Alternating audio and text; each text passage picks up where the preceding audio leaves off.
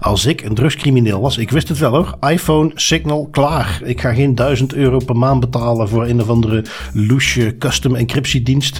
Uh, mensen die geen das privé, dat is beter trouwens. Wij steunen geen drugscriminaliteit. Nee, nee, nee, nee, nee, nee. maar mocht je toch zo doen, dan zou ik het zo stel, doen. Stel, stel, hypothetisch. Ja, absoluut. Hallo en welkom bij Das Privé, jouw wekelijkse privacy podcast. Iedere aflevering praten we je bij over het reilen en zeilen in de wereld van privacy. Digitale spionage, boetes, datalekken, nieuwe technologie, privacy tools, oftewel alles dat er in een week gebeurt in privacyland. Ik ben Bart van Buitenen en samen met privacy patjepeer Tim van Haren hebben wij het privacy nieuws van deze week gecureerd en eruit gehaald wat er echt toe doet. Niet uh, lachen, Tim, dat is een echt woord uit het mooie Amsterdam. ja, voor, voor de, de kleine Vlamingen hier, de dingen waar je soms mee afkomt, dat blijft toch wel echt maf. Nou ja, dus uh, beste Patje Peer, wij gaan uh, deze week hebben over een stukje ophef alom. Die, daar kijk ik uit om het daar gewoon even over te hebben. is een privé WhatsApp nog wel een privé WhatsApp? in ieder geval niet als je naar de media kijkt en het vraagt aan negen Hasselse leerkrachten op de sportschool. Um, ja, Fighting Big Tech, One Day Pia at a Time uit Nederland. Daar is wat update voor. We hebben nog uiteraard, Cesar Dagen, hoe kan het ook anders, het betere AI-werk. De Snapchat Stalker AI komt voorbij. Google heeft zijn BART AI ingezet om reclame op maat te gaan maken. We hebben nog wat datalekken. We hebben nog eens een keer wat misbruik van gegevens door de politie uit Duitsland deze keer. Um, een paar boetes. En ja, dan hebben we natuurlijk weer makkelijk een aflevering van Das Privé gevuld. Luisteraars, tot uw dienst. En dan beginnen wij met een, een updateje. Um, een update rond chat control. Um, chat control, zo noemt men gekscherend een beetje de, de wetgeving. De officiële, formele Europese naam uh, van die wetgeving laat ik even buiten beschouwing. Chat control kent iedereen mee. Oftewel dat idee om op onze toestel te gaan scannen. En met natuurlijk uh, het idee, ja, daarmee gaan we kinderporno voor eens en voor altijd kunnen oplossen. Um, dat is iets waar natuurlijk heel veel discussie over bestaat. Ik, ik neem ook weer mee als update, omdat we het er al vaak over hebben gehad. Maar het stukje wat ze nu mee, of wat het nu tegenkwam, wilde ik uh, de luisteraars toch niet onthouden. We hebben mevrouw Johansson, dat is degene bij de Europese Commissie die daar uiteraard uh, mee betrokken is. De Europese commissaris die dat trekt, dat voorstel. En die uh, kwam de laatste tijd nog eens naar buiten, waarin ze toch maar vond dat wij allemaal moeilijk doen. Um, ze gaf bijvoorbeeld aan dat het aspect dat, ja, wat toch binnen de Europese Unie zwaar belang wordt gehecht aan encryptie. Het niet verbreken van uh, de betrouwbaarheid van encryptie. Door bijvoorbeeld een soort uh, achterdeurtje te plaatsen voor de politiediensten of voor dit soort scantools. En daarmee geeft ze aan, uh, plaatsen wij ons buiten de wijdere internationale orde waar de afweging tussen encryptie en het bestrijden van online kindermisbruik anders gemaakt wordt. Um, waarbij is dus eigenlijk bedoeld dat wij als Europa het laatste dappere Gallische dorpje zijn die ook niet bereid zijn om zoiets cruciaals voor ons internetverkeer als mm -hmm. encryptie te gaan doorbreken. Um, ze is er ook onbekend dat um, ja, zij een beetje het, het hele, de hele discussie uh, rond het plan zo vreemd dat critici kindermisbruikers beschermen. Uh, de, de, de, klassiekers, we kennen ze. Um, een aantal dagen na de keynote waarin ze deze dingen had gezegd, had ze ook nog een speech bij de Europese Commissie. Uh, waarin ze ook natuurlijk nog maar eens aanhaalt dat criminelen encryptie gebruiken om misdrijven te plegen. Um, net zoals dat criminelen ook een auto gebruiken om een raamkraak te doen. En toch hebben we er niet zo moeite mee dat auto's gewoon rondrijden. En dat er niet overal een GPS-locator in moet zitten. Nou goed, uh, de drogredenen zijn talrijk, maar uh, toch vond ik het nuttig om nog eens even aan te stippen hoe deze discussie toch steeds weer geframed wordt.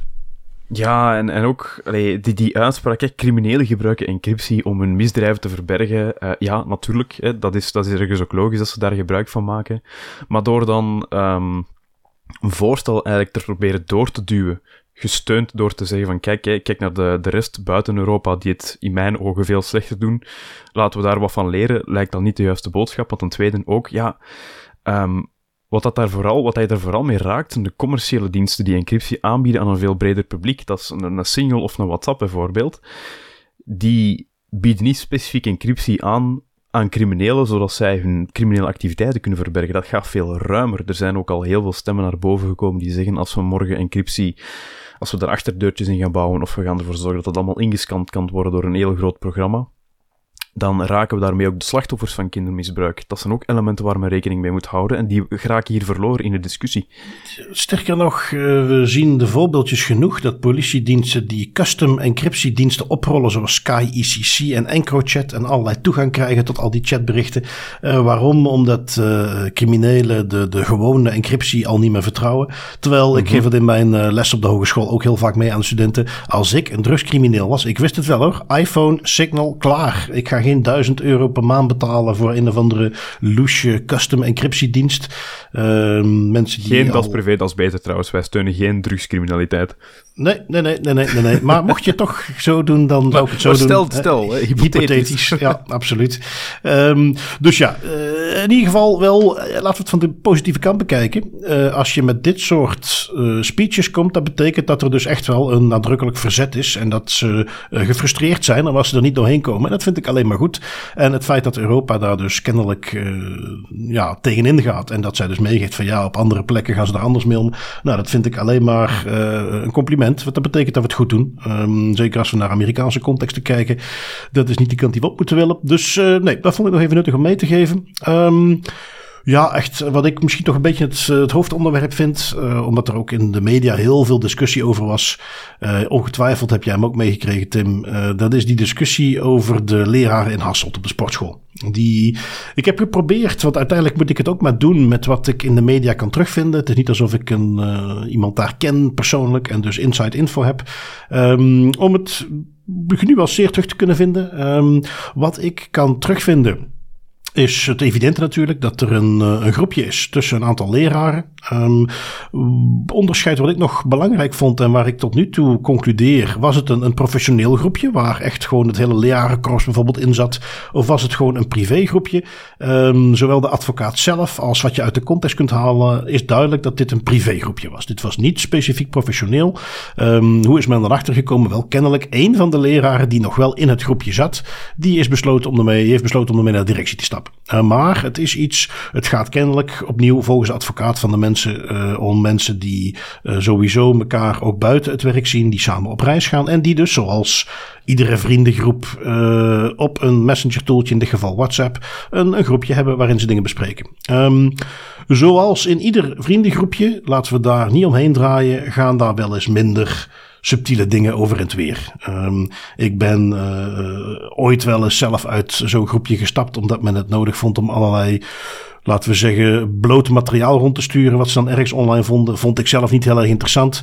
Um, had ik ook niet meteen iets tegen, maar ja, mij boeide het niet om uh, gedurende de dag dat soort dingen binnen te krijgen. Maar ja, om maar een idee te geven, ja, er gaan op dat soort groepjes gaan er vanzelf dingen op en neer die wel eens, uh, ja, niet subtiel zullen zijn. Uh, zelfs kwetsend als andere mensen daarbuiten dat zouden weten. Maar ja, het is in, uh, het is in een privécontext. Um, als ik in mijn huis hier een kamertje zou willen toewijden, waarbij ik even heel hard wil benadrukken dat ik daar absoluut niks mee heb. Maar stel dat ik hier een kamer zou willen hebben dat ik vol wil hangen met nazi-kruisen, swastikas, dan is dat mijn keuze. Dat is mijn huis. Als ik daar buitenshuis niks mee doe, op geen enkele manier mensen daar uh, iets mee bejegen of, of wat dan ook, en ik wil thuis zo'n kamer hebben, dan is dat mijn goed recht. Um, dat is iets wat ik eigenlijk vind dat zich ook uitstrekt tot zo'n WhatsApp-groepje. Um, waar wordt het genuanceerd? En dat is wat dan de advocaat van de tegenpartij zegt. Um, de slachtoffers, uh, zoals die in het nieuws kwam, uh, is van ja, kijk, uh, wat er in dat groepje gebeurde, dat strekte zich ook uit tot buiten het groepje. Er was sprake van pesterijen. En nou goed, dus, dus het was meer dan dat. Um, was nog iemand van uh, Unia, heette ze geloof ik, een, groepje wat zich daarmee bezighoudt, een non-profit. Um, die uh, dan ook beschreef van ja, wat je in dat groepje zag, uh, was toch een, een macho sfeer met ego's en haantjesgedrag ja, ergens misschien ook niet heel verrassend. Uh, leerkrachten op een sportschool, dat is toch ja, de topsport. Kennen we allemaal dat dat een bepaalde context is. Um, de, volgens mij, zeker binnen de grote voetbalcompetities voor de mensen die een beetje van voetbal houden. Um, daar moet nog steeds, nee, opnieuw, de vijf grote competities, daar moet nog steeds de eerste openlijk uh, homofiele voetballer gevonden worden. Nou ja, puur statistiek wijst uit dat dat onmogelijk is. Um, maar gelet op de context snappen we heel goed dat dat niet gebeurt. Afijn, dat gezegd zijnde, um, ik ben heel benieuwd, Tim. we hebben de context een beetje. Uh, die leraren zijn geschorst onmiddellijk na de melding daarvan.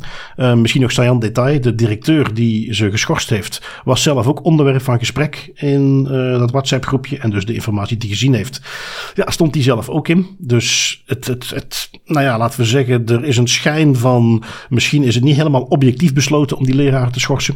Um, je hebt daar ongetwijfeld dus ook voorbij zien komen. Wat vind jij ervan, Tim? Uh, eerst en vooral, ik vind het een, een, zeer tricky onderwerp om het over te hebben, want de, er zijn zoveel pitfalls waar je in kan vallen, waar je dan verkeerd geïnterpreteerd kan worden. Maar om het, om het, ik zal het proberen om het simpel te houden, hoe dat ik naar kijk. Um, voor mij is het inderdaad zo dat van zodra dat want dat is nu eenmaal iets des mensen. Hè. Ik um, ofwel is het on-edge memes dat je naar elkaar verstuurt over een of andere politieke opvatting, ofwel is het roddelen over een collega, ofwel is het dit, ofwel is het dat. Dat zijn menselijke aspecten opnieuw. Dat zijn dingen die keer op keer gaan terugkomen. En als je dat gaat verbieden in WhatsApp-groepen, dan gaat dat zich gewoon achter mensen hun rug afspelen in de wandelgangen. We moeten ons geen illusies maken. Het is niet dat met de komst van WhatsApp en private groepjes, dat dat plotseling de kop is opgesprongen, dat was er al voor die chatgroepjes, dat gedrag. Er is dus ook de vraag van, ja, dat gedrag, in welke mate moet je dat de kop indrukken en in welke mate moet je dat accepteren als iets wat dat mensen mensen maakt. Um, daar valt heel veel over te discussiëren. Waar ik de grens trek, inderdaad, wat hier ook al wordt aangehaald, is van zodra dat zo'n private WhatsApp-groep, waar dat mensen, gelijkgezinden laten we ze zo dan even noemen, bepaalde ja, on-edge berichten en, en memes en afbeeldingen, whatever, delen met elkaar. Zolang dat dat binnen die groep blijft en de slachtoffer en de mensen waar het over gaat, of de, de groepen waar het over gaat, niet raakt, en dat manifesteert zich niet in de, de realiteit hier, in het echte leven, heb ik daar eigenlijk absoluut geen probleem mee. Het is het moment dat dat eigenlijk um, een broeihaard wordt van dergelijk gedrag en dat dat zo'n gedrag ook begint te sturen in de realiteit, dan wordt dat problematisch. Want dan gaat het verder dan gewoon intern binnen die private groep, dan manifesteert het zich erbuiten. En dat is, ja, dat is altijd de vraag van in, in hoeverre kan je dan categoriseren als een broeihaard en wanneer wordt het dat? Nou ja, op het moment dat het, en dat zeggen ze ook altijd, hè, als er wordt aangezet tot haat, als er wordt aangezet tot geweld, dan is dat het moment waarop de vrijheid van meningsuiting niet meer genoeg is. Dat is wat bijvoorbeeld politici, zoals uh, in Nederland heb je dan Geert Wilders, uiteraard hebben we hier uh, Dries van Langenhoven, die daar eh, mee te maken heeft gehad. Um, ja, dat is waar je de grens over gaat. Maar binnen zo'n groepje opnieuw, en je kunt er niet mee eens, en je kunt het zelfs bijzonder wansmakelijk vinden. Maar het is privé. Het doet me een beetje denken aan die twee uh, professoren. Ik denk dat het bij de Universiteit van Antwerpen was. Die uh, in gesprek waren en die daar uh, zich uiten over wat ze vonden van het studiegedrag van de, ja, uh, de allochtone studenten. Ik weet dat dat niet de politiek correcte term is tegenwoordig, maar goed, je weet wat ik bedoel. Um, en zij dachten dat de microfoon uitstond en ze waren onderling met z'n tweeën, dus een privégesprek waar ze erover aan praten. Zeiden daar een aantal politieke zeer incorrecte dingen um, en dat werd opgenomen. Nou, die zijn vervolgens ook geschorst. Naderhand heeft men, als ik de afloop me goed herinner, bij de universiteit schoorvoeten moeten toegeven van ja, eigenlijk was dit gewoon een privégesprek. Um, wat die mensen daar bespreken, zolang ze zich niet uit in hoe ze zich als professor opstellen, in de punten die ze uitdelen, in hoe ze lesgeven, ja, dan is dat de mening van iemand en ja, daar heb je het recht op. En laten we niet vergeten, dat is waar het recht op privacy nog wel eens wordt samengevat. Het recht om met rust gelaten te worden. En ja, ik ben heel benieuwd wat hieruit komt. Ik hoop dat we dat in de media ook fatsoenlijk uh, opgevolgd zien worden. Um, zodra blijkt dat die mensen binnen dat groepje afspraken maakten over pesterijtjes. en dat ze vervolgens mensen zijn gaan aanpakken op het werk, dan moeten ze daarvoor gestraft worden. Maar ik blijf erbij. In een, een bepaald groepje moet jij uh, kunnen zeggen wat je wilt. Dus ja, we zullen zien wat, daar, wat daaruit komt. Um, wat hebben we nog meegenomen? Um, ja, we weten al, is de podcast al eens een paar keer voorbij gekomen vanuit Nederland, vanuit de Nederlandse overheid. Die hebben een, een apart uh, groepje opgezet wat zich specifiek bezighoudt met het onderzoeken van grote IT-contracten met grote IT-partijen. En daar gaan ze de PIA's op loslaten. Daar hebben ze dan weer een externe partij voor ingehuurd. Die voeren de PIA's uit. Daar gaan ze dus kijken wat zijn de risico's als we die tools gebruiken. Um, daar kwamen allerlei risico's uit voor bijvoorbeeld de, de PIA's die ze voor Google hebben uitgevoerd. Daar moet Google iets mee gaan doen. En uh, dat is denk ik waarom jij bent meegenomen, Tim. Uh, artikeltje van Tweakers.net. Want daar zit nu een kleine opvolging van wat er dan gebeurd is nadat ze die PIA's hebben uitgevoerd. En daar kwamen risico's uit. Ja, klopt. Uh, het is zo dat in mei 2021 de autoriteit persoonsgegevens oordeelde dat Google Workspace for Enterprise, de, de, de, de professionele suite van, van Google, um, die toen de Nederlandse overheid wou gebruiken, dat die niet aan de AVG voldeed. En die risico's, um, ze zijn niet bij naam genoemd, maar ze zijn in alle algemeenheid redelijk vergelijkbaar met de risico's die ooit in een DPIA zijn aangehaald bij de Google Workspace for Education Edition. Uh, waar dat toen de Privacy Company in de PIA over heeft gemaakt. Het is nog altijd een heel mooi document. En die risico's die kan je eigenlijk ongeveer samenvatten als er is een grondig gebrek aan transparantie van Google naar de Rijksoverheid toe over welke data dat er allemaal wordt verzameld. Uh, Google zou zich niet beperken tot wat dat eigenlijk strikt noodzakelijk is. En er zijn wat issues in verband met de, de hoedanigheid. Google wil eigenlijk heel graag zoveel mogelijk controle zelf over de data die verwerkt wordt bij het gebruik van dergelijke tools. En dat gaat in heel veel gevallen gewoon simpelweg te ver. Dat is een hele mooie DPIA, heel cru en kort samengevat. Maar dat is waar het eigenlijk op slaat. Uh, en naar aanleiding van die bevindingen van de autoriteit persoonsgegevens sloten de overheid en Google dan uh, vorig jaar in mei, dus een jaar later, een overeenkomst om die risico's die geïdentificeerd zijn, om die weg te nemen. Um, in instantie, de, moet ik eens even gaan kijken wat nu ook alweer de naam was, de strategisch leveranciersmanagement, eigenlijk een soort van tussenpartij voor zover dat ik volg, die instaat voor het aanleveren van, van allemaal soorten diensten die aangeleverd worden door Big Tech, Google, Microsoft, Amazon aan de Rijksoverheid. Die is dat dan gaan verifiëren, die overeenkomst tussen de Rijksoverheid en tussen Google.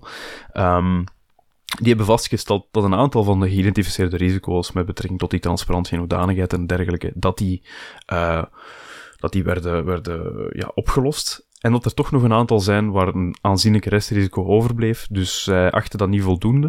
Um, ze hebben dan gezegd van kijk, er moet een nieuwe, een nieuwe overeenkomst opgesteld worden waarin die risico's die overblijven, dat die ook worden meegenomen. Uh, en dat is nu eigenlijk wat dat vandaag bij de Tweede Kamer is terechtgekomen. Er is een nieuw plan, een nieuwe overeenkomst tussen de Rijksoverheid en Google, die ervoor moet zorgen dat er nu op een uh, GDPR-compliant manier kan worden omgegaan met Google. En dat eigenlijk Google de workspace uh, gebruikt kan worden door de Nederlandse overheid. Interessant, daar zijn uh, nog een aantal vraagtekens bij. Zo moet er onder andere nog een Data Transfer Impact Assessment maken. Die moet eigenlijk oordelen of dat de, de, ja, het gebruik van Google Workspace, of dat dat uh, potentieel illegale transfer van persoonsgegevens naar een land zonder adequatesbesluit of andere beschermende maatregelen inhoudt. Nee, dat zal waarschijnlijk ja zijn, omdat het hier gaat over Google. Um, dus er zijn nog een aantal elementen die daar wel spelen, maar over het algemeen lijkt het wel nu dat die uh, tussenpartij, dat SLM, heeft gezegd van oké, met deze overeenkomst kunnen we alleszins al verder. Ja, en dan eh, zo zie je maar, dit is de, de, de klassieke big tech aanpak. Die de PIA dateert van mei 2021. We zijn nu op een haar na mei 2023. En eindelijk is het nieuwe contract er en zou het wellicht in orde moeten zijn. Nou, dat doen ze dan met de Nederlandse overheid. Uiteraard moet je niet denken dat ze dat dan standaard ook meteen voor alle diensten in de rest van Europa doorvoeren.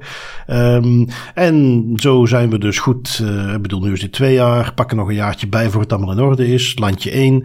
Uh, je kunt dus op, zo, op die manier zeggen van nou, dan zijn we vijf à tien jaar verder voor men dat eindelijk in heel Europa op de goede manier heeft uitgerold. Um, ja, het is, het is en, en dat moet ik dus echt wel zeggen. Um, want SLM, die um, afdeling die ze bij de Nederlandse overheid hebben opgericht, heel bewust met dit als doel: van ja, we hebben zoveel leveranciers. Of wij moeten daar onze eigen taskforce gaan opzetten die dat gaat managen, in de gaten gaat houden. Of wij gaan voor eeuwig het slachtoffer blijven van hier is je contract, alsjeblieft, doe het er maar mee.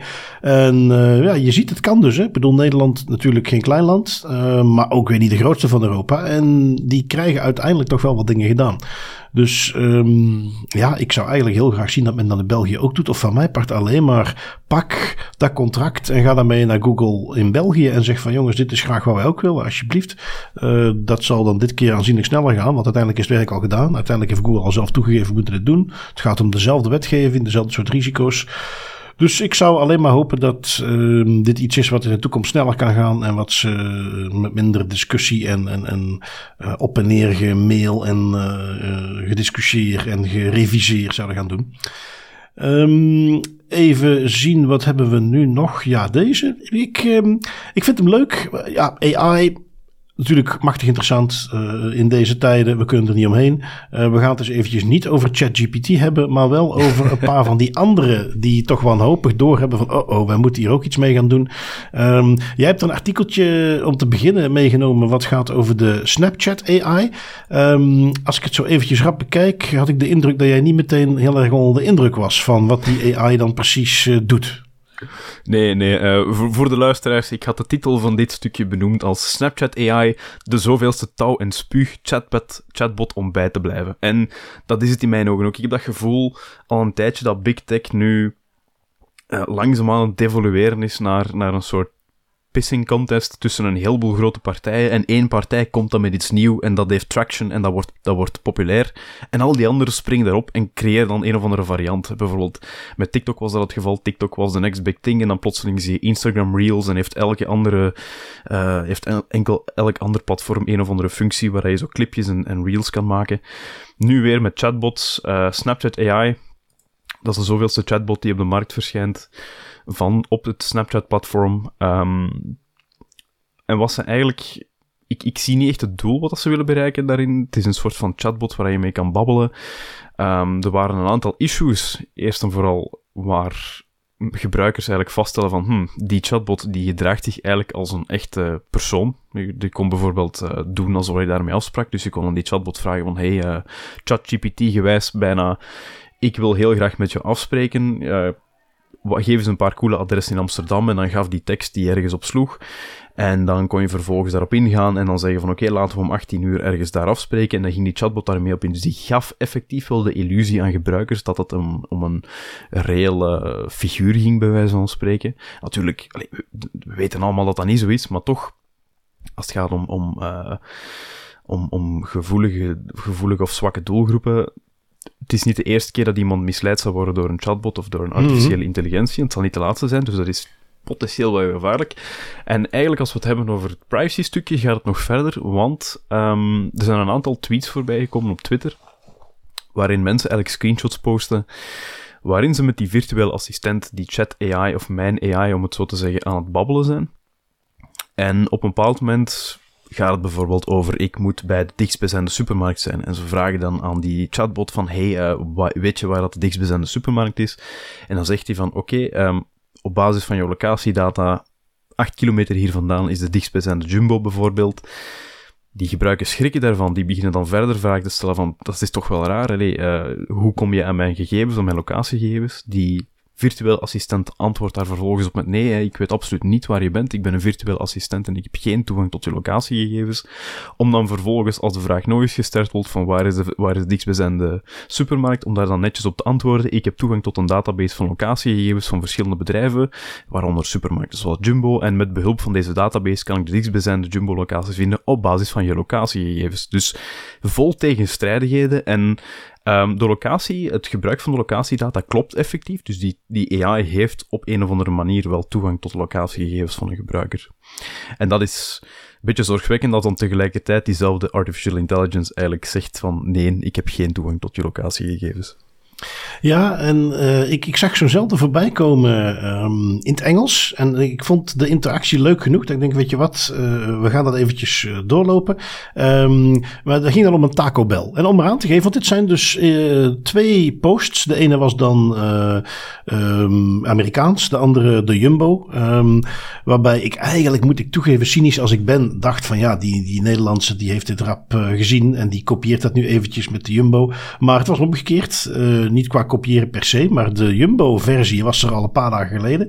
En die van de Taco Bell, die heb ik vandaag gevonden. Um, en redelijk recht toe recht aan. Die persoon die vraagt dus in de chatbot op Snapchat. Waarom je dat zou doen, laat ik even in het midden. Uh, how far is Taco Bell? En dan geeft hij als antwoord van nou oké, dit zijn de twee locaties die dichtst bij jou in de buurt zijn. Uh, do you know where I am? De AI zegt terug, I don't know your exact location, but I know that you're in Winchester, Kentucky. How do you know that? I know that because you allowed Snapchat to access your location. Antwoord: My location is turned off. I apologize for the confusion. I don't have access to your location data. En dan gaat die interactie een beetje op en neer, waar die persoon dan gewoon alsnog eens vraagt: Oké, maar kun je me dan nog eens zeggen wat de dichtstbijzijnde Taco Bell is? En dan komt hij weer met de locaties. En dan draait hij dus weer omheen als er dan gevraagd wordt: van ja, maar hoe kom je dan aan mijn locatie? Nu, twee mogelijkheden. Of um, stiekem op de een of andere manier achterhaalt Snapchat toch wel degelijk de locatie. ook al staat locatiedata af. Um, en ja, uh, heeft uh, die chatbot dus geleerd om te liegen als daarom gevraagd wordt. Heeft hij dus aan de ene kant wel geleerd om te liegen als naar gevraagd wordt, maar tegelijkertijd is hij niet slim genoeg om dan gewoon niet te zeggen waar die locatie vandaan komt. Um, een andere, misschien wat meer recht toe recht aan, is dat met uh, Bluetooth of met IP-adres of op andere manieren die dan niet in de definitie locatiedata valt er op die manier een inschatting wordt gemaakt waar iemand is. Wat niet wegneemt, we hebben nu twee voorbeeldjes dat echt wel duidelijk is. Snapchat op de een of andere manier achterhaalt wel ongeveer waar je bent. Um, of wat dan exact met GPS-gegevens is. Ik denk dat daar een beetje de discussie in zit. De chatbot gaat er vanuit locatiedata, dan bedoel je GPS. Ja, daar heb ik geen toegang toe. Terwijl de mensen die je naar vragen uh, bedoelen van ja, maar je weet toch op de een of andere manier mijn locatie. Um, dus ja, uh, bottom line, uh, is dit de AI, volgens mij, hè, is het de AI die heeft geleerd om te liegen en je erbij te luizen? Nee, daar geloof ik niks van. Is dit wel, uh, laat dit nog eens zien dat mensen gewoon niet goed genoeg beseffen dat als ze zo'n app gebruiken, dat ze allerlei gegevens meegeven, waarbij onder andere toch echt hun locatie te achterhalen is. Ook al hebben ze GPS-delen uitstaan, dat denk ik wel. En ik denk dat dat hier naar buiten komt en dat is dan toch weer pijnlijk. Um, waarbij ik ik blijf er gewoon even mee zitten. Um, zonder dat ik meteen, want dat, dat, dat is tegenwoordig de uitdaging. Hè? Is het fake of niet? Het blijft wel opvallend dat je twee mensen hebt nu die bijna identiek dezelfde interactie doen. En dat iemand in Snapchat wat een app is. Ik ken hem, ik gebruik het nooit. Maar het is de laatste plek waar ik aan de AI zou gaan vragen: waar is de locatie van dit of dat? Waarom hebben twee mensen hetzelfde idee om aan de ene kant naar een supermarkt, aan de andere kant naar een restaurant, in de Snapchat AI, wat toch echt de laatste plek is waar je zoiets zou gaan doen, om daar te gaan vragen: waar is die locatie? Dat bleef, dat bleef nog wat knagen. Snapchat wordt bij de, de, jeugd, ik vind dat zo grappig om te zeggen, ik ben 25 jaar, maar wat. bij, ik bij de dat jeugd, zeggen. Ja, ja, ja, ik voel me zo oud ondertussen. Uh, bij de jeugd um, zie ik eigenlijk vaak dat Snapchat nog wel gebruikt wordt om af te spreken. En dus er wordt heel vaak worden er locatiegegevens gedeeld tussen verschillende personen die zeggen van ah, ik, ik hang ergens rond in dat café, ik zal ja, even van mijn locatie pingen. En, en dat men op die manier dat eigenlijk gebruikt als een applicatie, als een, een manier van communiceren om elkaar te vinden en om op die manier verder te gaan. Dus zoveel verbaast me dat niet dat iemand zegt van goh ja, die, die applicatie kan me nu helpen om de dichtstbijzijnde McDonald's te vinden. Dat men dat daar gewoon in gaat zoeken. Um, dat lijkt mij op zich niet te ver gezocht.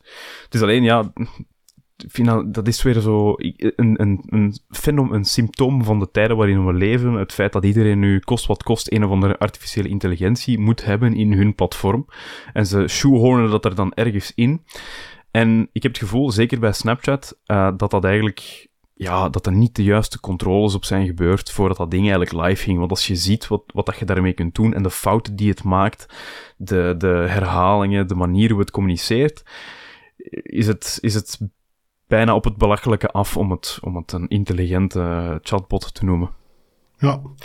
Ja, nou ja, goed. In ieder geval, uh, je ziet wel dat er dus awareness is dat mensen zich toch langzaamaan, ja, ja. alhoewel ja. ze wel zeer gretig dat ding dan aangezet hebben aan het gebruiken zijn, en dan na de hand eens iets hebben van, hey, moet ik dit wel willen? En hetzelfde in de categorie, moeten we dit wel willen, is de manier hoe Google hem gebruikt. Dat is het volgende voorbeeldje wat ik heb meegenomen rond... Um, uh, de, ja, weer zo'n nieuwe AI-ontwikkeling. Nou, deze gaat ietsjes verder. Google Bart uh, is toch volgens mij een chatbot die het. Uh, ja, wat, ja, Google heeft er alles op ingezet, laten we het zo zeggen. ze hebben destijds de boot al gemist met Facebook. Het ging met Google Plus helemaal verkeerd. Nu zijn ze bang dat ze de boot weer missen na OpenAI. Dus ze komen met Google Bart. Ik weet zeker dat ze all-in zijn om dit binnen te gaan halen. Um, wat gaat die hier doen? Ze gaan hem dus nu, ja, die AI bestaat al, maar ze, gaan, ze hebben nu een nieuwe specifieke use case die ze gepubliceerd hebben. Ze gaan die gebruiken om advertenties te personaliseren. Wat betekent dat? Adverteerders die gaan gewoon, ja, zoals je nu, als je nu advertentie maakt op, eh, via Google, dan lever jij gewoon de tekst aan. Je levert eventueel plaatjes aan. Jij zegt ik wil die en die doelgroepen bereiken. En op het moment dat ergens op een van de websites die bezocht worden door mensen die voldoen aan die criteria, wordt jouw advertentie getoond. Uh, zoals je hem hebt aangeleverd. Um, wat Google dus nu wilt gaan doen, is zeggen van kijk, jij levert ons wat foto's aan, jij levert onze tekst aan. Um, maar wij gaan daar vervolgens zelf, uh, op het moment, uh, wij, wij analyseren wat je hebt aangeleverd. Wij kunnen daar uithalen waar je naar op zoek bent. En afhankelijk van de doelgroep die op de website komt, gaan wij zelf de tekst automatisch aanpassen.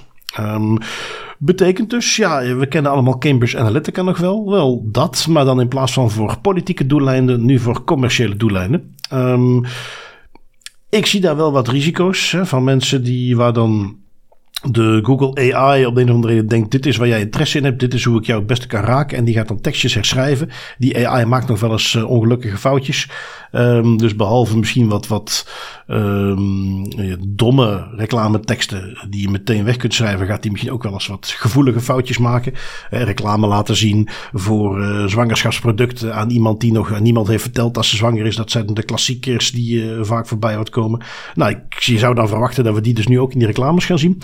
Um, ja, interessante ontwikkeling. Um, ik ben er zeker niet happig op. Uh, voor zover de, ik al niet alles dichttimmer, probeer dichttimmer met adblockers, gaan we dat zeker nog even volhouden. Um, en ja, uh, dus nu reclameteksten aangepast op de kijker opnieuw een beetje de sign of the times. We leven in het artificieel intelligentietijdperk, om het even met een catchy naam te benoemen, denk ik. Um, we gaan dat denk ik de komende jaren meer en meer zien, dat, dat bepaalde elementen van bestaande platformen vervangen worden of uh, gepimpt worden met artificiële intelligentie. Het heeft ook heel veel voordelen, dat wil ik wel even benadrukken. Ik ben niet uh, by default anti-artificiële intelligentie.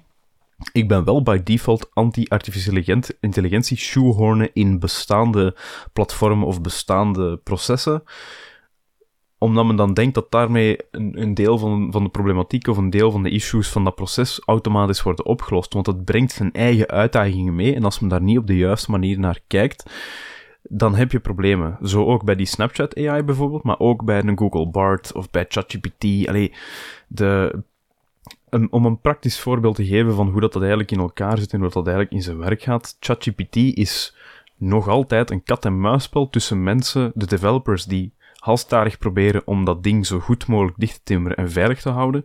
En mensen die proberen om er op van allemaal creatieve manieren misbruik van te maken en ChatGPT dingen te laten zeggen die het eigenlijk niet mag zeggen, of dingen te laten doen die het eigenlijk niet mag doen. Dat is één ding. Het is dus de mensen die proberen om daar gaten in te porren en die kijken van oké, waar kan ik hier allemaal naartoe? En ook gewoon de artificiële intelligentie zelf die fouten maakt en die uh, hallucineert, om het dan zo te noemen, al vind ik dat een beetje een vreemde term soms. En die gewoon dingen begint te verzinnen of dingen begint te, te maken die nergens op slaan. Het, het voorstel van Google, uh, tof hè, klinkt cool, maar laat ze er dan wel de nodige aandacht aan besteden om ervoor te zorgen dat het uh, met de juiste controlemaatregelen wordt ingeïmplementeerd, if anything. Ja, zeker als je adverteerder bent, zou ik even goed opletten of die Google AI wel echt zulke fantastische advertenties maakt. Want voor je het weet maakt die een of andere uh, gierend, ongepaste, politieke, incorrecte mop, omdat hij toevallig uit jouw profiel haalt dat je daar wel voor open staat. Uh, worden daar weer screenshots van gemaakt en wordt je merk beschadigd. Uh, want dat is iets trouwens wat, wat um, ja, bij heel veel adverteerders echt heel erg belangrijk is voordat ze ergens willen gaan adverteren, is brand safety. hoe zorgen we ervoor dat wat wij hier doen geen negatieve impact gaat hebben? Ga je geen reclame laten zien bij ongepaste artikeltjes? Ga je daar wel op letten? Nou ja, goed, uh, als je Google's AI erop los gaat laten, is dat de eerste vraag die ik zou hebben als adverteerder. Hoe weet ik wat hier uiteindelijk uit gaat komen? En dat dat wel uh, veilig is voor mijn brand. Dus dat lijkt me ook al interessant voor adverteerders. Um, wat ik hier ook ergens misschien in zie, maar dan denk ik misschien te ver door. Maar als je nu Google Ads gebruikt, dan moet je zelf gaan aangeven: dit zijn voor mij de doelgroepen. Je moet het op die en die plek laten zien. En als je die heel streng instelt, dan kun je bijvoorbeeld ook de uitgaven die je doet aan die advertenties. Want iedere keer als die advertentie getoond wordt, dan moet je lappen bij Google. En als je dat heel streng instelt, zo beheers je ook je budget. Zo zorg je ervoor van ja, ik wil het echt alleen maar in die doelgroep laten zien. Als Google nu zegt van ja, nee, nee, maar dat hoef je niet meer te doen. Onze AI regelt dat wel. En goh, laat het dan toch net zo zijn dat die AI, die advertentie veel vaker laat zien dan dat jij die zelf liet zien. Toen je het nog zelf kon beheersen. Lijkt me ook iets wat interessant is om in de gaten te houden of dat niet toevallig is hoe het gaat lopen. Uh, ja, zoals bij veel dingen het is nu aangekondigd. Uh, benieuwd wanneer ze er echt mee komen. En dan ben ik benieuwd wanneer we de eerste melding krijgen dat die Google AI uh, gierend uit de bocht ging met allerlei ongepaste advertenties. Dat, dat wordt sowieso hilariteit ten top. Um, iets minder hilariteit. Uh, jij krijgt uh, met justitie te maken. Justitie heeft jouw DNA verzameld. Kan daar van alles mee doen. Uh, kan daar ook fouten mee maken. Eén iemand heeft daar dan gelukkig een beetje tegen kunnen vechten. En die heeft bij justitie bereikt dat ze zijn DNA moesten vernietigen. Dat artikeltje heb jij meegenomen. Artikeltje van security.nl.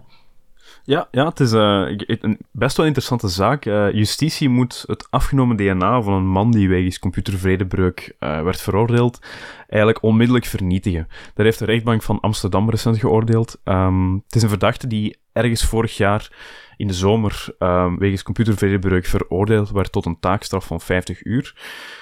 En die moest dus ook zijn DNA-materiaal afstaan. Dus afhankelijk in Nederland, van, afhankelijk van het soort misdrijf dat je pleegt, um, moet iemand die veroordeeld wordt zijn DNA afstaan onder de wet DNA.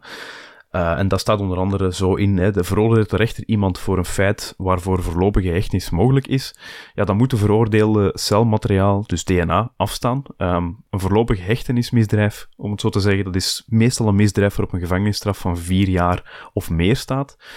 Dus dat, dat, gaat over best wel zware misdrijven meestal. Maar er is ook een afnameplicht van DNA die geldt voor een aantal misdrijven met een lagere maximale gevangenisstraf.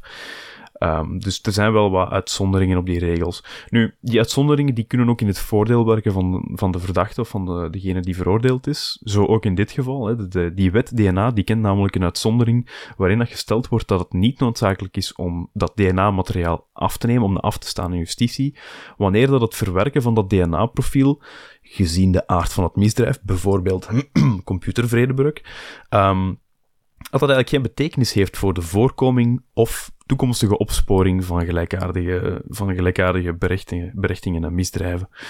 Um, wat dat ook ergens logisch is. Ik bedoel, als als we het hebben over computervredebruik, het, het karakter van dergelijke misdrijven creëert automatisch een scenario waarin dat opsporing zich vooral in het digitale zal plaatsvinden. Dan gaat het over het opzoeken van digitale sporen, het achterhalen van digitale identiteiten en niet per se over fysieke DNA-afdrukken.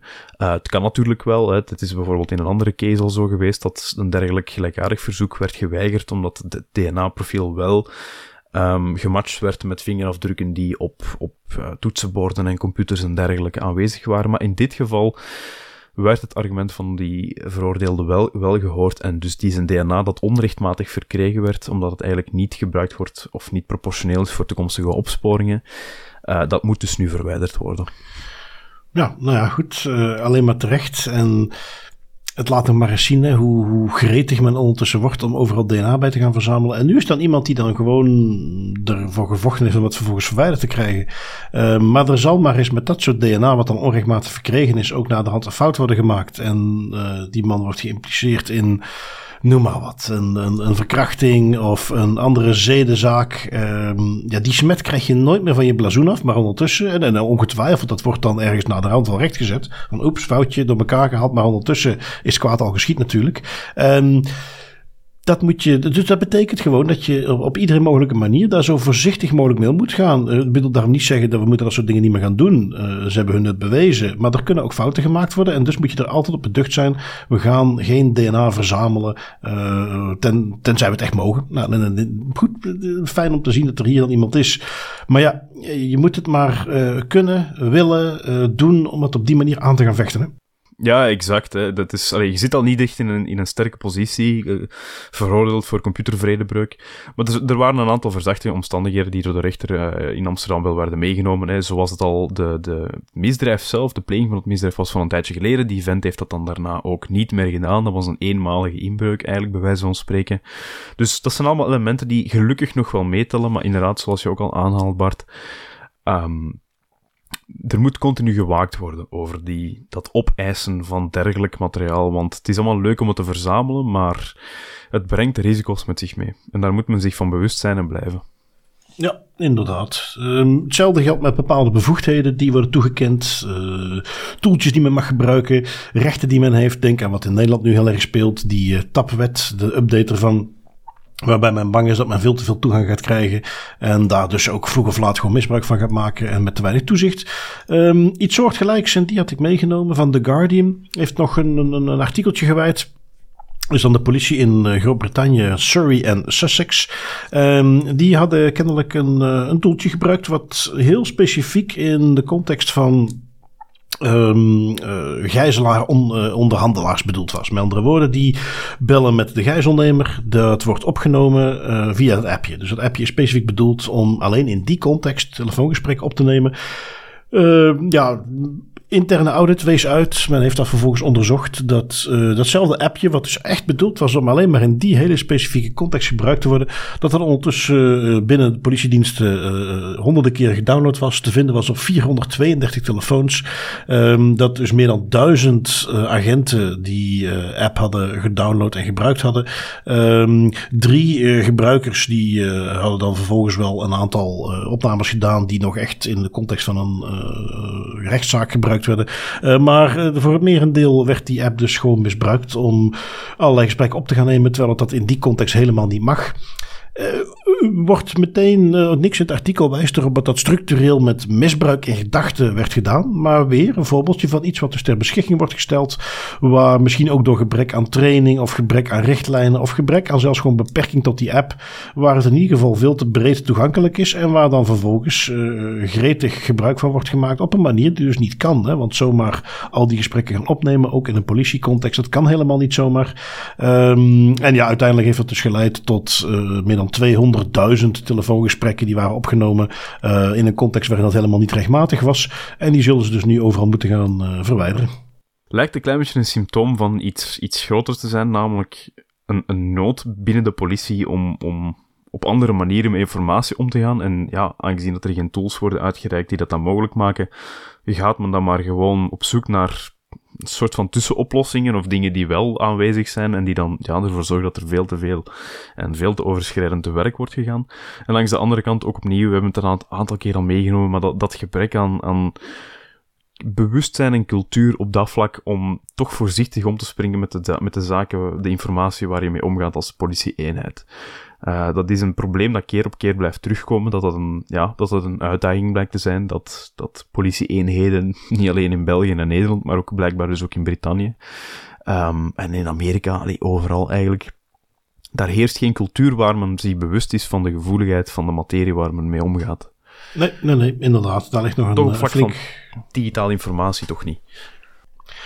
Een werkpuntje, zullen we zeggen. Um, is iets wat in Zweden ook bijna zo liep. Um, je hebt hem meegenomen, Tim. Dat ging over uh, uh, trouwens mijn favoriete VPN-provider, Mulvat, uh, gevestigd in Zweden.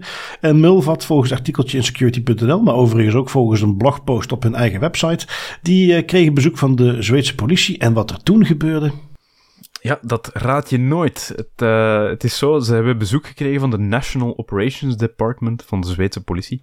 Um, die eigenlijk met een huiszoekingsbevel kwamen zwaaien en zeiden van kijk, uh, we willen gegevens van een aantal van je VPN-klanten in beslag nemen. Um, we zijn daar concreet naar op zoek, we weten over wie dat hebben, dus geef het maar op. En Mulvat heeft simpelweg gezegd van ja, um, we denken dat dat toch geen geldig huiszoekingsbevel is, want we kunnen u die informatie niet geven. De manier, de technische opzet van onze dienst en de manier hoe dat wij onze dienst aanbieden aan onze klanten, voorkomt ons technisch gezien dat wij die informatie aan jou als politie-eenheid kunnen overhandigen. Dus wat heen en weer contact geweest dan met de, tussen die politie-eenheid en de procureur-generaal.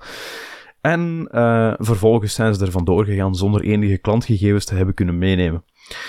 Ze geven daar ook nog de caveat bij van ja, zelfs al zou de politie um, bijvoorbeeld ja, ik zeg nog niet, servers of computers hebben meegenomen van Milvat, dan ze daar alsnog geen toegang tot klantengegevens kunnen krijgen. Omdat die technische opzet zo in elkaar zit dat het gewoon niet mogelijk is om die informatie te krijgen. De organisatie in principe weet ze zelf niet uh, wie dan hun klanten zijn, om het zo te zeggen. Nee, dat is iets. Uh, ja, ik zie altijd graag. Hè. Dat is, kijk, ze hebben dat al tijden geroepen. Uh, toen ik destijds op zoek ging naar een VPN-provider, want Mulvat, uh, let op, 14 jaar geleden gebruikte ik al Mulvat. Die, die draaien al een tijdje mee. Staan daar altijd dus onbekend dat ze dit deden is iets wat door zoveel verschillende, ja, hoe moet ik het noemen, privacyactivisten en dergelijke altijd ook werd bevestigd. Dat ik dat ook altijd aangenomen heb, want laten we wel zijn. Uh, totdat je dat zelfs op hun server zou gaan vaststellen, weet je dat nooit zeker natuurlijk. Um, hier, ja, de enige caveat hier bij dit berichtje is dat het natuurlijk gebaseerd is op de post van Mulvat zelf. Het is niet alsof de politie een interview heeft gegeven en dit heeft meegegeven. Maar goed, het sluit gewoon aan bij uh, de praktijk die ze zelf ook altijd meegeven. Ja, want de, de, politie stond er op de stoep met ook het idee om servers mee te nemen. Maar ze hebben die dus kennelijk gewoon kunnen overtuigen van luister, dat kun je wel doen, maar we hebben niks. En dat publiceren ze dan. Dat vind ik bij Signal ook altijd zo leuk. Hè? Als die weer eens een huiszoekingsbevel krijgen of een, een, bevelschrift van een rechtbank. Dat ze daar dan op terugsturen van ja hoor, hier alsjeblieft. Uh, dit nummer is bij ons geregistreerd. Die informatie hebben we. Uh, al de rest hebben we niet. Um, belangrijk verschil met uh, bijvoorbeeld een WhatsApp. Daar viel mij trouwens op Tim, ik moet zeggen, ze hebben wat dat betreft de marketing goed voor elkaar. Ook het besef bij het grotere publiek is er. Een paar jaar geleden, als ik in mijn klas, uh, als ik het dan had over encryptie of in een training. En ik vroeg wie kan me een voorbeeldje geven van encryptie, hoe we dat dagdagelijks gebruiken. Soms kwam dan de website wel eens voorbij, nog een aantal dingen. Maar pas sinds de laatste twee jaar komt daar structureel als eerste voorbeeld WhatsApp. Noemt iedereen meteen. Dat hebben ze echt goed te pakken. Belangrijk verschil dus met Signal en dus nu ook met Mulvat en, en met vele andere diensten wellicht, is dat niet alleen is de inhoud van de communicatie niet toegankelijk, wat de standaard is, maar is ook de metadata weg. Signal zegt dat ook, we hebben dat niet. Je nog kunnen zeggen van ja, de inhoud van de communicatie houden ze sowieso niet bij, maar ze kunnen wel zien wanneer is dit IP-adres daarmee verbonden, uh, wat is hij vanaf die server, waar is hij dan heen gegaan. Dat zijn dingen die ze op zich theoretisch kunnen bijhouden, maar waarvan ze dus heel duidelijk altijd aangeven en, en dus nu dan dat extra stukje met die politie van ja, dat hebben we niet.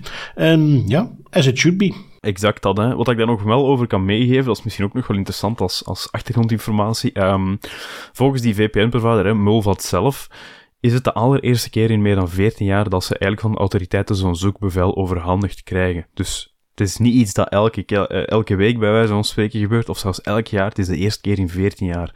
Bij Signal is dat al een aantal, is dat wel wat frequenter, heb ik het gevoel. dus daar zit toch ook nog altijd een verschil in. Ja, ja, inderdaad. Misschien dat ze nu hadden van, ah, weet je wat, we zijn er al van uitgegaan, maar laten we het gewoon eens een keer proberen. En uh, dat ja, ja. die uh, onverrichte zaken dan toch maar weer terug zijn gegaan. Uh, dus soms doen ze het goed. Um, Apple doet het soms ook goed. Um, een tijdje terug gaf wel aan, Apple heeft een zogenaamde lockdown mode. Uh, het is een functie die je kunt activeren, waarbij ik uh, meteen bij zeg, ik heb die zelf niet geactiveerd. Uh, ik ben niet de doelgroep, maar er is een functie die je op een iPhone kunt activeren. Ehm, die, ja, als jij een, een, een journalist bent die in een gebied zit waar journalisten onderdrukt worden, ben jij een bepaald dissident, ben jij mensenrechtenactivist, nou ja, dan zou je wel eens kunnen zeggen, ik ga mijn lockdown mode aanzetten. Die ja, zoals Apple het meegeeft, is het uh, ja, nog steeds wel redelijk extreem. Maar behoudt de balans tussen een bruikbare telefoon hebben en toch heel veel dingen dichtzetten.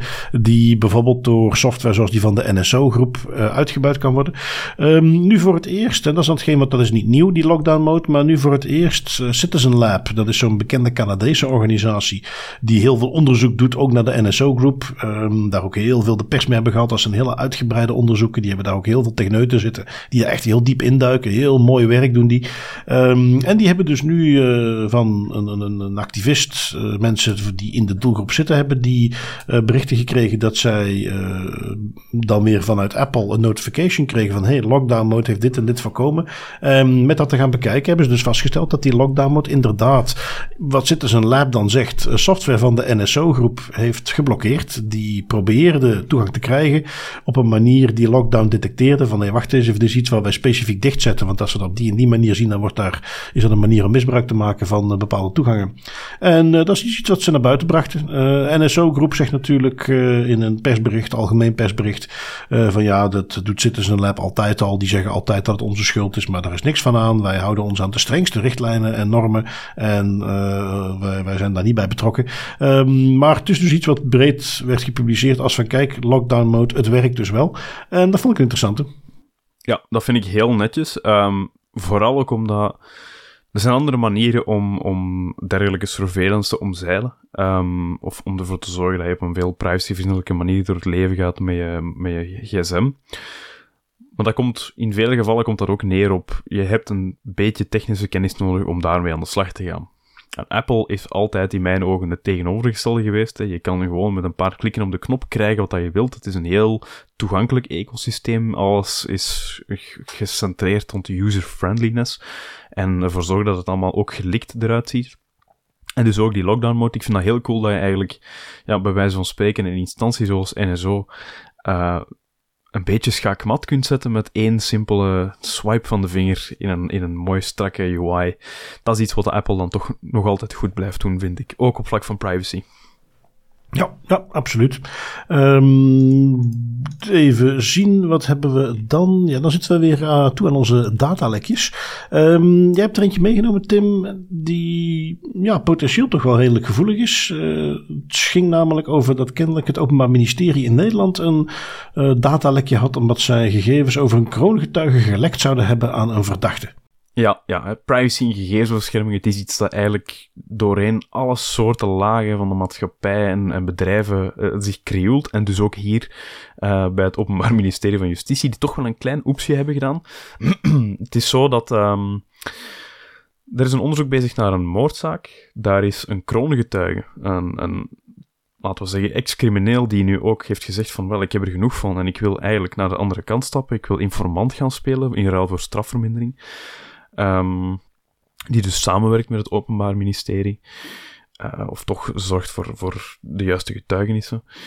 Um, en die informatie die is recent gelekt geweest, namelijk een, het buitenlands adres van die kroongetuigen. Dat werd uh, overhandigd aan de verdachte in een moordzaak waar die kroongetuigen tegen getuigt. Um, een foutje gebeurd bij het Openbaar Ministerie, vermoed ik, waarbij dat adres niet geanonimiseerd werd, terwijl dat eigenlijk wel de bedoeling moest zijn. Dat is op zich al straf genoeg, maar wat het in mijn ogen nog veel erger maakt, en misschien ook heel veel zegt over de manier hoe dat men met dergelijke informatie soms omgaat, is dat het, um, het was Follow the Money die daarmee naar buiten kwam, en het Openbaar Ministerie zegt in een reactie tegen Follow the Money dat die persoon al lange tijd niet meer op dat buitenlands adres verbleef, en dus daarom het lekken daarvan geen veiligheidsrisico's met zich zou hebben meegebracht. Ik vind dat heel kort door de bocht gaan, want ook al verblijft die persoon daar niet meer en staat dat huis leeg, bij wijze van spreken, het biedt mensen die potentieel een wraakactie zouden willen plannen tegen iemand die is overgestapt en nu onder één hoedje speelt met het Openbaar Ministerie, een startpunt om wel hun zoektocht te starten. En dat uh, is iets wat dat Openbaar Ministerie hier duidelijk niet in acht heeft genomen. Nee, nee, absoluut. Um, zoals men de advocaat zelf uh, van het, de kroongetuige zelf ook al aangaf, al verblijft hij er niet meer. Het is wel een startpunt om uh, verder onderzoek te kunnen gaan doen en te traceren waar uh, die kroongetuige zich bevindt. historisch zijn er ook in Nederland recent, relatief recent, wat kroongetuigen gesneuveld. Dus nee, lijkt me toch iets waar je aangezienlijk voorzichtiger mee om zou moeten gaan. um, dan heb jij nog eentje meegenomen, Tim, ook weer van security.nl. Deze keer nog eens een flinke bijdrage van die website voor ons. Uh, over een medewerker van de Amerikaanse toezichthouder, de Consumer Financial Protection Bureau, die een oepsje deed met de mailing. Ja, ja wel, het was specifiek een interne medewerker die uh, niet per se een oepsje deed, maar echt moedwillig met een heleboel gegevens aan de haal ging. Uh, die Consumer Financial Protection Bureau, dat is eigenlijk ja, een, een toezichthoudende autoriteit die moet toezien op het gedrag van banken en andere financiële instellingen en in die capaciteit ook heel veel persoonsgegevens en, en privégegevens, geheime gegevens eigenlijk uh, verzameld en verwerkt. En een medewerker van die uh, toezichthouder, en ik, ik moet een klein beetje lachen, want ik vind het op een bepaalde manier ook zo knullig, die heeft het voor elkaar gekregen om de privégegevens van 256.000 mensen en vertrouwelijke informatie over het toezicht van zo'n 50 banken, uh, die heeft dat in een 65-tal mails naar zijn privé-mail. Ja, ik moet daar even, ik ben, ik, als ik dat zeg, dan word ik er even stil van, want ik vraag mij oprecht af van, wat was hier het masterplan, wat was hier de end goal? Dit is zo traceerbaar als maar kan. Ding, al die gegevens gewoon zomaar, alsof het niks is, naar je privé-e-mailadres sturen. Um, men spreekt van een heel groot incident bij die autoriteit, een ongeautoriseerde transactie, en het heeft daar toch ook wel een aantal slapende honden wakker geschud, uh, volgens de Wall Street Journal, waar men nu toch wel een beetje kritischer gaat kijken naar de manier hoe dat die toezichthoudende autoriteit met informatie omgaat. Er zijn heel veel vragen die nog moeten beantwoord worden, dus misschien gaan we het in een update nog meenemen. Ja, ja, uh, ik denk niet dat ik er een wereldschokkende das privé das beter aan koppel als ik zeg dat mensen die in zo'n gevoelige omgeving werken, moeten misschien niet in kunnen loggen op hun Gmail van op diezelfde computer. Um, nee, en, even... en, als je dan toch, want dat is dan dat is de vraag, hè, het is de vraag van ja, is het iemand die, die gewoon per ongeluk die e-mails naar zijn privé-e-mailadres heeft verstuurd om ze dan van thuis uit nog een beetje verder te verwerken? Um, wat ik nog kan lezen uit het artikel is dat uh, er geen aanwijzingen zullen zijn dat die gegevens buiten de privémail zijn gedeeld. Dus ja, dat, dat, dat, blijft natuurlijk altijd een beetje de vraag of het onwetendheid was, zodat het hier gaat over meer kwaadaardige doeleinden. Ja, ja, ja, wie weet krijgt het nog een staartje. Um, even zien, dan zijn we toe aan onze autoriteiten. Um, het is er eentje die ik ook wat hoger op mee had kunnen nemen. Maar uh, goed, ja, het, is, het komt nu naar buiten met autoriteiten. Zoals ze al eens aangehaald hebben, de Duitse autoriteiten die hebben er een handje van om uh, bepaalde dingen niet breed te publiceren. Maar pas in een jaarverslag. Uh, een, meer dan 300 pagina's tellend document. Waarbij ik meteen even door toe ga geven dat mijn Duits niet zo goed is. Dat ik daar eens even doorheen ging akkeren. Uiteraard, wat iemand anders had gedaan. Ik heb het op mogen pikken. Um, en in dat verslag staan onder andere dan staat daar informatie over bepaalde handhavingsacties die ze gedaan hebben. En deze vond ik toch wel uh, opvallend. Um, want die gaf dus aan de autoriteit in de publicatie, dus de autoriteit van Hessen, die gaf aan, nou ja, ik heb uh, onder andere acht procedures gestart tegen uh, politiemedewerkers. het gaat om medewerkers die gegevensvragen indienden over ex-partners, buren, familieleden, kennissen, collega's en leidinggevenden die dan voornamelijk uit uh, nieuwsgierigheid uh, of ouderlijke nieuwsgierigheid of bezorgdheid, liefdesverdriet, wat ook mogen zijn, besloten, weet je wat, ik mag wel even die gegevens gaan raadplegen. Eén ehm, agent in het bijzonder, die had wel heel erg uh, zijn best gedaan, die mag ook 7000 euro boete aftikken. Die had allerlei databanken geraadpleegd, maar had dus onder andere al drie jaar lang meer dan honderden opvragingen gedaan in die verschillende databanken.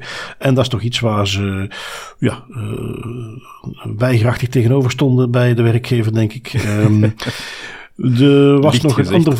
Ja, licht gezegd. Um, andere agent die had dan uh, de behoefte om een vrouwelijke collega op te gaan zoeken. Had allerlei uh, zoekparameters meegegeven. En had op die manier meer dan 300 hits gekregen. Waar ook allerlei gegevens van andere mensen in stonden. Dus die persoon die heeft een 800 euro boete meegekregen. Um, ja, in die zin, ook in Duitsland uh, is dat dus iets wat uh, relatief courant Dus ik moet al zeggen, als het in het jaarverslag van de autoriteit staat, van een stukje van Duitsland, dat ze er al acht op die manier een boete hebben gegeven. Het viel mij ook op, uh, zo kwam ik het op het spoor, omdat ik dus in de, de lijst die wij vaak gebruiken, de Enforcement Tracker, waar dus al de bekende boetes staan, zag ik zo ineens een stuk of vijf, zes boetes staan, die zijn opgenomen en die allemaal uitgedeeld waren aan politieagenten. En toen ben ik dus eventjes het stukje gaan opzoeken in dat 300 pagina's document en met een betere diepelwerk komen we hier dan achter. Um, nou goed, de, de frequentie ervan en de, de, de, hoe lang het geduurd heeft in sommige gevallen geeft dus maar aan. Dit is geen uniek Nederlands of Belgisch probleem dat men binnen diensten waar men veel gevoelige gegevens verwerkt nog een weg te gaan heeft om ook een beetje een cultuur van privacy uh, te kweken. Nee, ja, zoals we hier net ook al zeiden, hè, het, het, is een probleem dat zich manifesteert in alle niet alleen in politie trouwens, dat wil ik nog even benadrukken, maar in alle soorten omgevingen waar men omgaat met gevoelige gegevens. Dat, dat blijkt gewoon een, een issue te zijn uh, waar dan nog grondig aan gewerkt moet worden. Ja, ja, ja, absoluut. Um, wat hebben we nog? Je hebt er eentje meegenomen uh, van de AIPD. Geen das privé zonder AIPD. Ehm, een boete gekregen omdat ze iets deden bij het bezorgen. Het ging om een bezorger die een boete heeft gekregen. Wat had hij precies mispeuterd, Tim? Uh, wel, het is Orange Spanje die een boete van 100.000 euro krijgt, um, omdat zij eigenlijk onrechtmatig betrokkenen klanten hadden verplicht om kopieën te maken van hun uh, identiteitskaarten. Waarom eigenlijk net?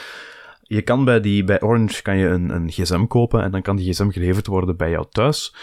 Um, en om fraude en, en alle en, en beveiligingsredenen um, had Orange dan verplicht dat bij het in het ontvangst nemen van de telefoon je eventjes je ID-kaart voor een achterkant moest laten scannen door uh, de bezorger.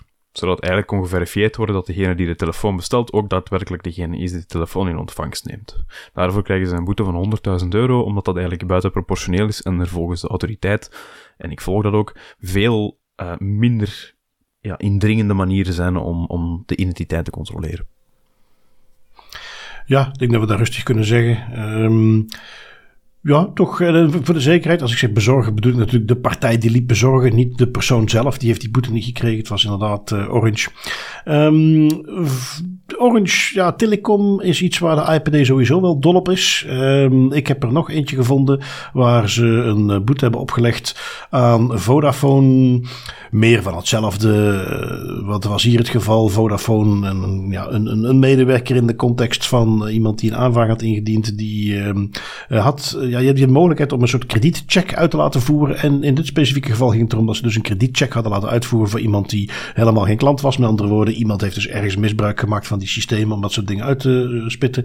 Um, Voor de rest, klassiek gevalletje van 50.000 euro boete, maar die werd dan gereduceerd tot 40.000 euro, omdat ze meteen vrijwillig overgingen tot betaling. De klassieke AEPD-insteek. Nu, ik moest toen denken, toen ik dat zag, van goh, Weer Vodafone. Wij maken gekscherend al vaak de opmerking: Platinum sponsor van de AEPD Strikes Again. Um, maar toen ik die voorbij zou komen, dacht ik van ja, nu wil ik eigenlijk ook gewoon even weten hoe platinum is dat eigenlijk. Um, en daar ga ik jou eventjes quizzen, Tim. Want ik heb dus even op een rijtje gezet hoeveel boetes uh, Vodafone al heeft gehad. en wat het totaal aantal was van die boetes. Ik had even wat tijd over. Um, hoeveel boetes denk jij dat, uh, zeg sinds het begin van de GDPR, Vodafone al heeft gehad van de IPD? Damn, um, ik denk toch dat dat er ondertussen, we nemen ze al een aantal jaar mee, ik denk dat het er toch bijna 60, 70 zijn, zoiets. Dat is heel goed uh, ingeschat. Het zijn er 70 inderdaad. Ja, wel, ehm, kijk eens aan. Nice. Ja, inderdaad. Um, totale waarde, niet super indrukwekkend overigens. Ik bedoel, het is geen Amazon-niveau die een boete van 740.000 kregen. Maar ja, de kleine beetjes stellen op een gegeven moment bij elkaar op. Deze boete was 15.000 euro. Dus hoeveel denk je in totaal? Oh, dat, dat vind ik een moeilijke, want ze, Vodafone bijvoorbeeld heeft een aantal boetes gekregen dat ze altijd in die 50.000, 30.000, 40.000 mm categorieën zitten, maar ook een aantal grote. Ik denk dat zij toch, ik denk dat zij over een half miljoen zitten. Oh, ja, ja, nee, daar zitten ze zeker overheen, want die grote boetes waar je het over hebt, dat ging om boetes van 3 en 8 miljoen. Dus dat oh, ja, aan. Um, in totaal 14,5 miljoen. Verspreid over 70 boetes dus. 70 boetes. Dat is niet zomaar een recidivist. Hè? Uh, dus dat is toch het punt waarop je zou denken van... Goh, uh, eh, IPD. Misschien moet je eens eventjes een scorekaart bij gaan houden. Ik bedoel, uh, three strikes and you're out. dit kan, kan aanzienlijk hoger. Want dat geeft toch wel een indicatie van een structureel probleem bij Vodafone. Nu, ja, enige kanttekening die ik even moet maken. Een klein beetje nuanceren. Ik heb op Vodafone gezocht. Vodafone heeft natuurlijk een aantal juridische entiteiten. Uh, die zitten allemaal bij elkaar geteld in die 70. Maar goed, het is wel echt allemaal Vodafone. Ja, oké, okay. ze zullen het alsnog wel voelen of dat nu is opgesplitst in juridische entiteiten of niet. En wat ik mij vooral ook afvraag is, ik vraag mij oprecht af, want ik, heb daar, ik, vind dat, ik vind daar heel weinig over terug, maar ik vraag me af hoe groot de IPD nu eigenlijk is, want de... Um, ik vind dat heel interessant, die, de, de, de snelheid aan, aan het niveau aan wat die boetes eigenlijk de, de deur uitrollen bij de IPD ligt aanzienlijk veel hoger dan welke andere autoriteit in Europa dus ook. En dat, dat verbaast me. Het, het, is logisch ook. Ik bedoel, het voedt natuurlijk hun budget ook voor een deel terug. Dus jij hebt een, een zeer goed, grote motivatie om snel die dingen de deuren te krijgen. Maar toch, 70 boetes, dat is meer dan dat wij er in België in totaal hebben gegeven. En dat is dan nog maar 70 boetes voor één entiteit. Ja, ja, ja, ja, goed. Kijk, uh, tegelijkertijd, als je dat gewoon even heel snel beredeneert. In Nederland heeft de AAP er ook al meer dan 100. Uh, eh, die mikken zelfs op, geloof ik, om met 180 mensen te zijn. ik denk dat ze in België een stukje onder de 100 zitten. maar goed, doe dat eventjes maal 4, 5 qua omvang van het land.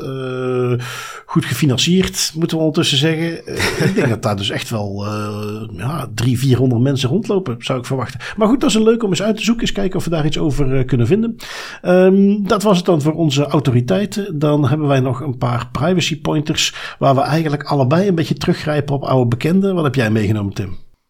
Uh, wel, ik heb deze keer een, een oude getrouwe bekende meegenomen. Ik ben, zoals de luisteraars misschien weten, een klein beetje fanboy van de ondertussen Proton Suite. Vroeger was het Proton Mail, maar ze hebben het, die diensten, die end-to-end encrypted diensten, gebaseerd in Zwitserland, die hebben ze eigenlijk redelijk hard beginnen uitbouwen de laatste paar jaar. Ze hebben een agenda, ze hebben een drive waar je dingen op kan zetten. Um, en nu ook een password manager, Proton Pass. Um, die wordt binnenkort gelanceerd.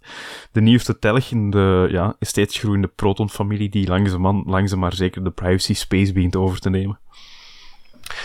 Die uh, timmeren flink aan de weg, ja, absoluut.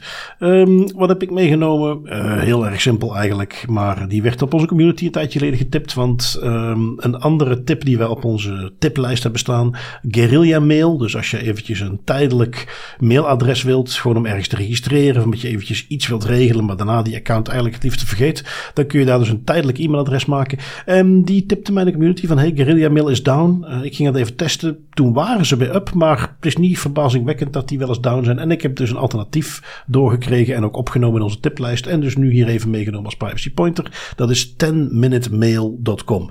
10 als getal, minutemail.com. En dan heb je dus, uh, die ziet er ook trouwens wat leuker uit, de Guerrilla Mail. Dat ziet er redelijk archaïs uit. Die draaien ook al een tijdje mee. 10 Minute Mail is dan net iets uh, flitsender. Dus uh, een goed alternatief. En dat is mijn privacy pointer voor deze week. Um, Tim, dan zijn wij er weer doorheen. Hadden wij weer een uh, goed gevulde aflevering. Ik bedank uitgebreid onze luisteraars om weer naar ons te willen luisteren. Tim, ik bedank jou voor je tijd. En uh, wij spreken elkaar niet volgende week, want jij gaat er gewoon weer eens tussenuit. Ik ga het anders aanpakken. Wij gaan eens een keer een podcast met drie doen. Ik heb twee gasten uitgenodigd. Wij gaan uh, met z'n drieën een podcast opnemen. Ik ben benieuwd hoe dat loopt. Ja, gewoon meer interactie lijkt me dan. Nog meer moeite om het binnen het uur te houden. Ehm, maar goed dat mogen gezegd zijn. Uh, nogmaals, Tim, het was me weer een waar genoegen. En ik zou zeggen, geniet van je vakantie. Dankjewel. Ja, uh, zoals altijd, met heel veel plezier. En dan niet tot volgende week, maar de week daarna. Uitstekend. Tot dan.